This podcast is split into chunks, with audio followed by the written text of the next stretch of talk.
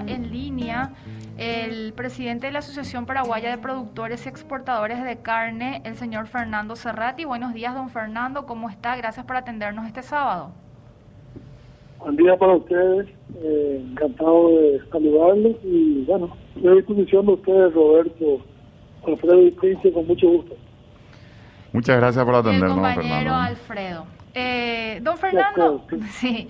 Don Fernando, hay una suerte de, de inquietud en, en, por parte de, de los consumidores, porque cuando están yendo a, a los supermercados a comprar algún tipo de carne, eh, tipo de carne o corte de carne, mejor dicho, se encuentran con que los precios están por las nubes.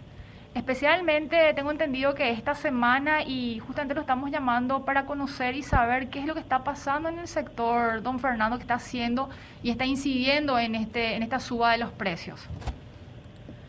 Bueno, eh, yo quiero aclararte algo. Te quiero aclarar algo. Primero, que nosotros somos productores, vender, preparamos el animal y vendemos el animal.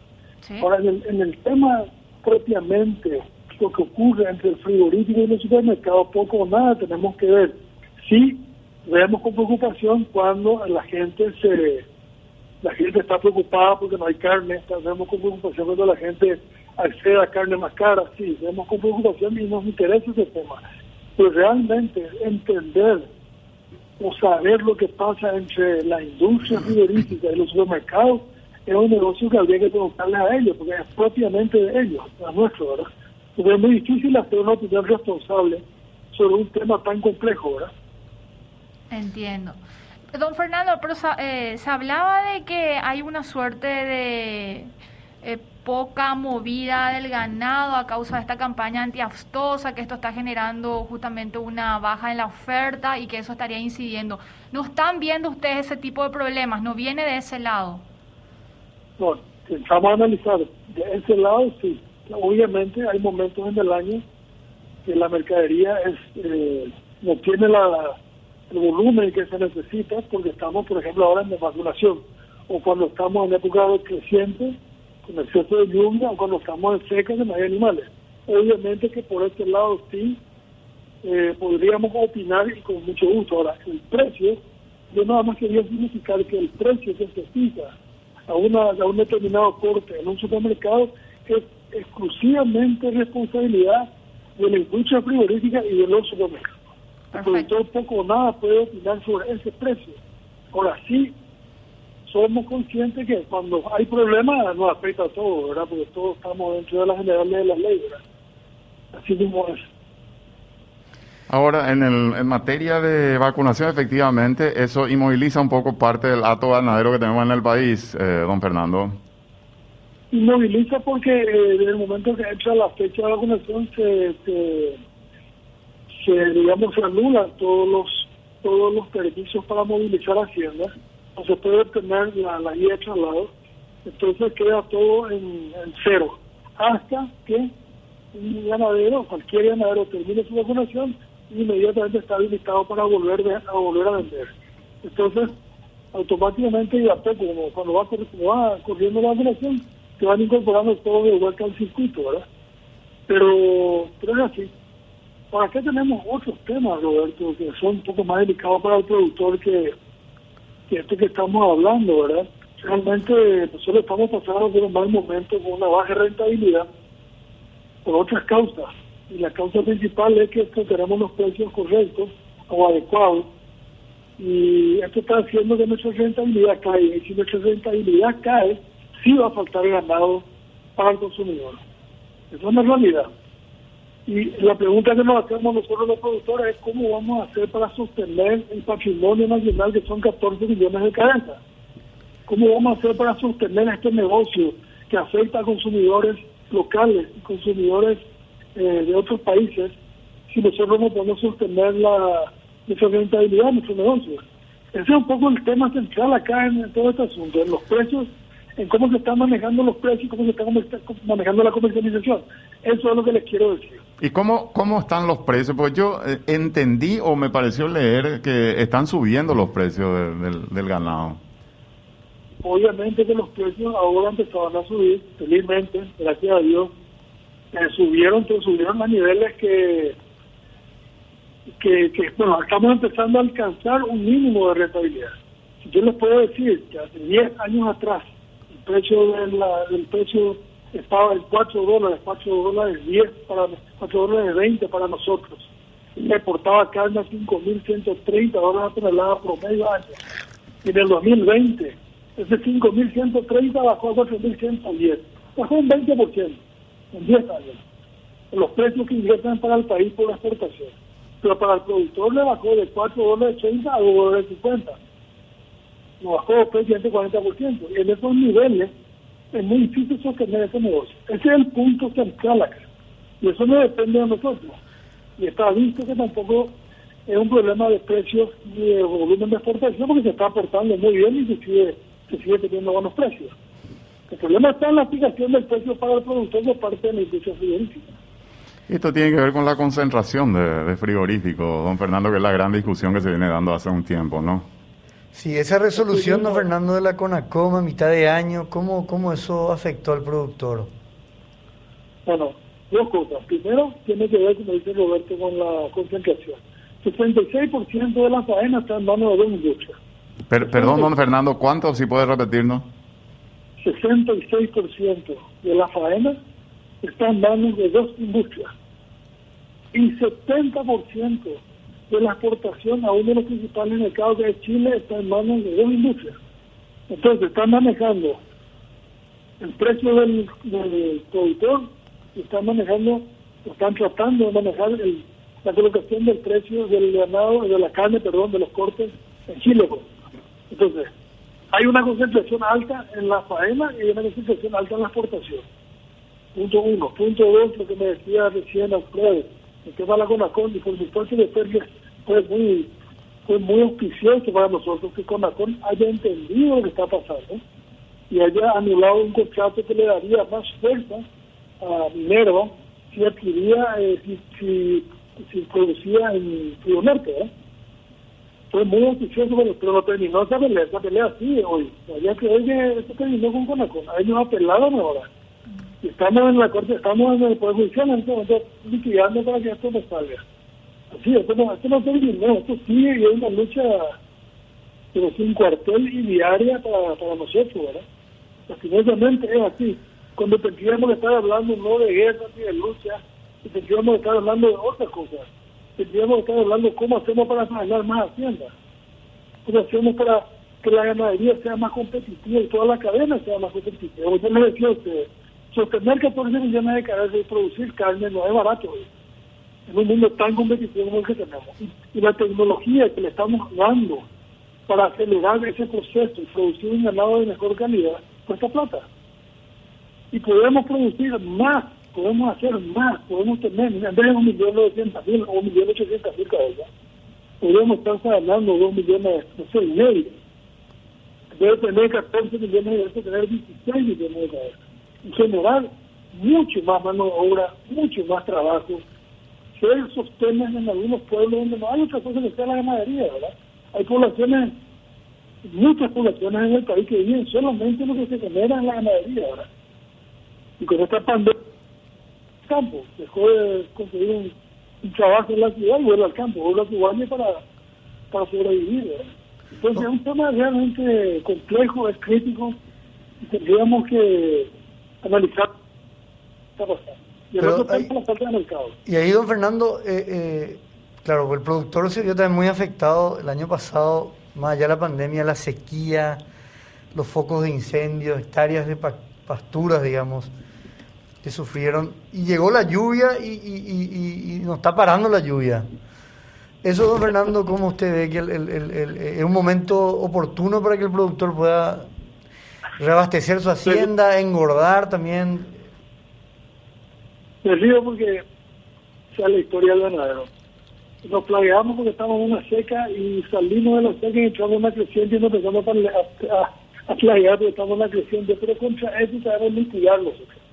Nosotros sabemos, nos duele, nos cuesta, es mucha inversión para tener un campo adaptado a la seca, por ejemplo, requiere mucha inversión en tajamares, en sistemas de agua para para que el ganado no se quede sin agua, en sistemas de reserva forrajera, para que el ganado no se quede, se va al paso y tener que tener reserva forrajera.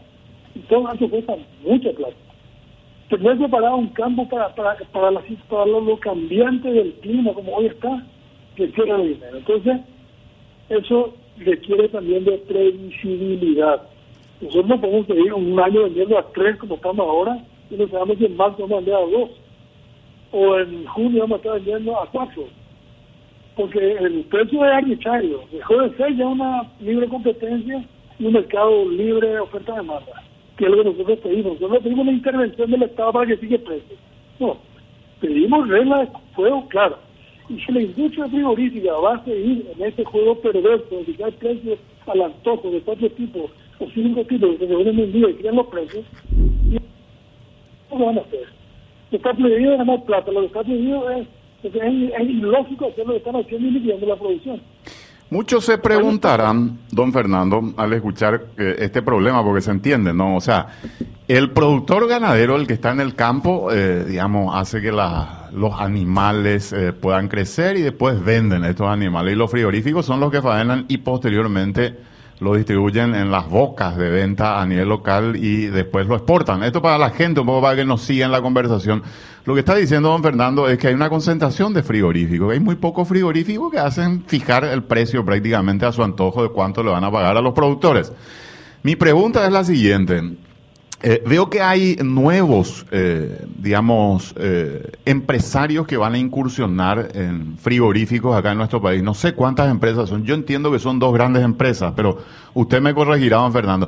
Esa es una pregunta. ¿Cuántas son? Este, ¿Hay posibilidad de que esto traiga una mejora en el precio del ganado para el productor que está en el campo? Y la otra cuestión que uno se preguntará es, bueno, lo, muchos ganaderos, porque hay grandes ganaderos que, que mueven, digamos, mucho dinero en el país, ¿por qué no instalan sus propios frigoríficos y, y entran a competir también en ese campo? Es un poco la pregunta que uno se hace rápidamente. Bueno, trato de contestarte. Hay dos empresas que están, están anunciando su, su entrada al mercado. Una es la empresa de Horacio de Bucarte y de Mariguares, y otra es la empresa del grupo Parsec. Nosotros celebramos la entrada a la decisión de Horacio y de Mariguares de entrar al negocio. Vamos a apoyar en todo lo que podamos para que esa, esa empresa funcione y funcione de la mejor manera posible. Nos alegró escuchar el otro día en una entrevista que Horacio decía que al productor hay que cuidarlo. Y por otro lado tenemos Marfrey. Marfrey es una empresa internacional, es la segunda mayor empresa del mundo en proceso en, en la faena de venta de carne, que nos ofreció asociarnos. Eh, Nos ofrecen hasta un quince por ciento de las acciones del paquete accionario y estamos trabajando en eso. Eso sería muy bueno, Roberto, porque traería una integración del sector productivo con el sector industrial, que es lo que venimos bregando y luchando nosotros. Si el productor está dentro de una cadena y entiende lo que tiene que producir para tal o determinado mercado, es mucho más fácil todo. El productor cabeza al mercado que se quiere, la industria se elige, elige cuál es el mercado que le conviene a esa industria, y entre todos hacemos un proceso virtuoso donde ganamos todos, y al ganar todos recibimos un poco más de dinero todos y podemos hacer sustentable el negocio. Entonces, en el fondo, eso es lo que tenemos que perseguir. Ahora, a tu pregunta, feliz, feliz estamos de que dos industrias nuevas entren al trabajo. Correcto. Eh, una cuestión que estoy viendo, hoy se publica en A B C, en el caso de los productores agrícolas, están muy preocupados ellos por el aumento significativo en la inseguridad, robo concretamente. Y eh, dicen ellos, esto ya no parece una cuestión casual, parece toda una organización que funciona a tal punto que están robando los camiones estos gigantescos con eh, sojas de, de, con cargas de soja, perdón.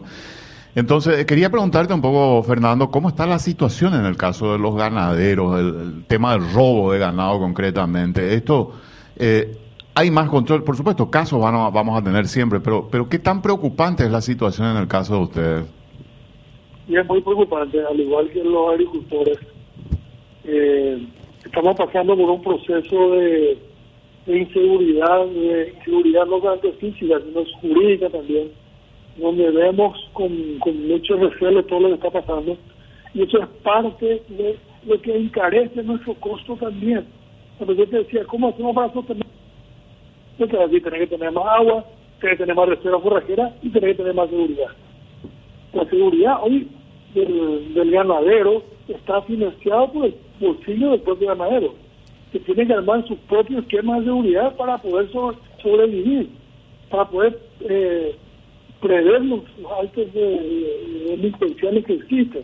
Tiene que tener cámaras, tiene que tener gente, tiene que tener equipo de radio, tiene que tener abogados, que no está mal tener abogados, ¿verdad? Pero tenemos que tener un, un, encarecimos, encarecimos tremendamente la, la, la, el proceso de producción porque no tenemos seguridad y es una realidad lacerante.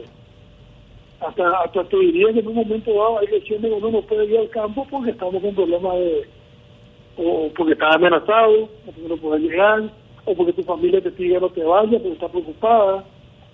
Eh, tenemos el problema del narcotráfico, tenemos el problema de la de las bandas estas criminales que están actuando en paralelo con el F T C.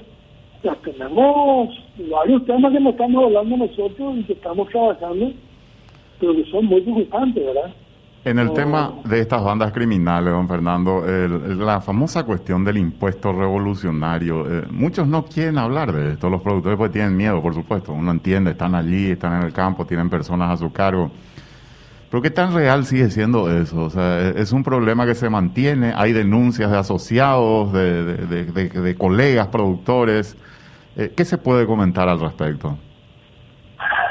Yo creo que ha existido y va a seguir existiendo, o, o, o, o el impuesto revolucionario, el, el impuesto para el grupo de los maleos, o un impuesto para pagarle a los buenos para que los buenos hagan lo que tienen que hacer.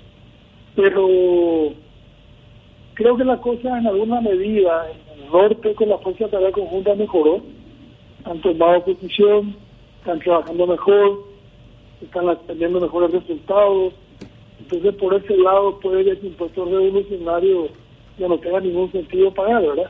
Salvo que el que esté pagando está asociado al negocio, cosa que no creo. Pero, pero una realidad, una realidad la que estamos teniendo. En, yo recuerdo en un momento dado uno de los comandantes de fuerza de tarea eh, de la F T C nos preguntó en una reunión, ¿ustedes de qué creen que vive el norte? Nos preguntó. Y nosotros obviamente saltamos, ¿no? Vive de la ganadería, vive de la agricultura, vive del comercio. Yo no estaría tan seguro, no. Estaría tan seguro si el norte vive de eso o vive de lo ilícito. Porque cada vez que apresamos a una persona, nos lleven llamadas de altas autoridades para que nos liberemos. Entonces hay todo un tema, hay un capítulo, un submundo que se mueve, que es delicado, ¿verdad? Es complicado. Eso tiene, es para hablar todo otro programa y, y discutir un poco lo transversal que es a la producción, a la generación de riqueza, la falta de seguridad, ¿verdad? Es lo, imposible. Lo vamos a hacer, don Fernando. Te agradecemos mucho por el tiempo. ¿eh? Siempre a las órdenes, Roberto. Gracias, Prince, gracias a ustedes. Un abrazo para todos. Gracias. Fernando Serrati, el presidente de la Asociación de Productores y Exportadores de Carne. Apex.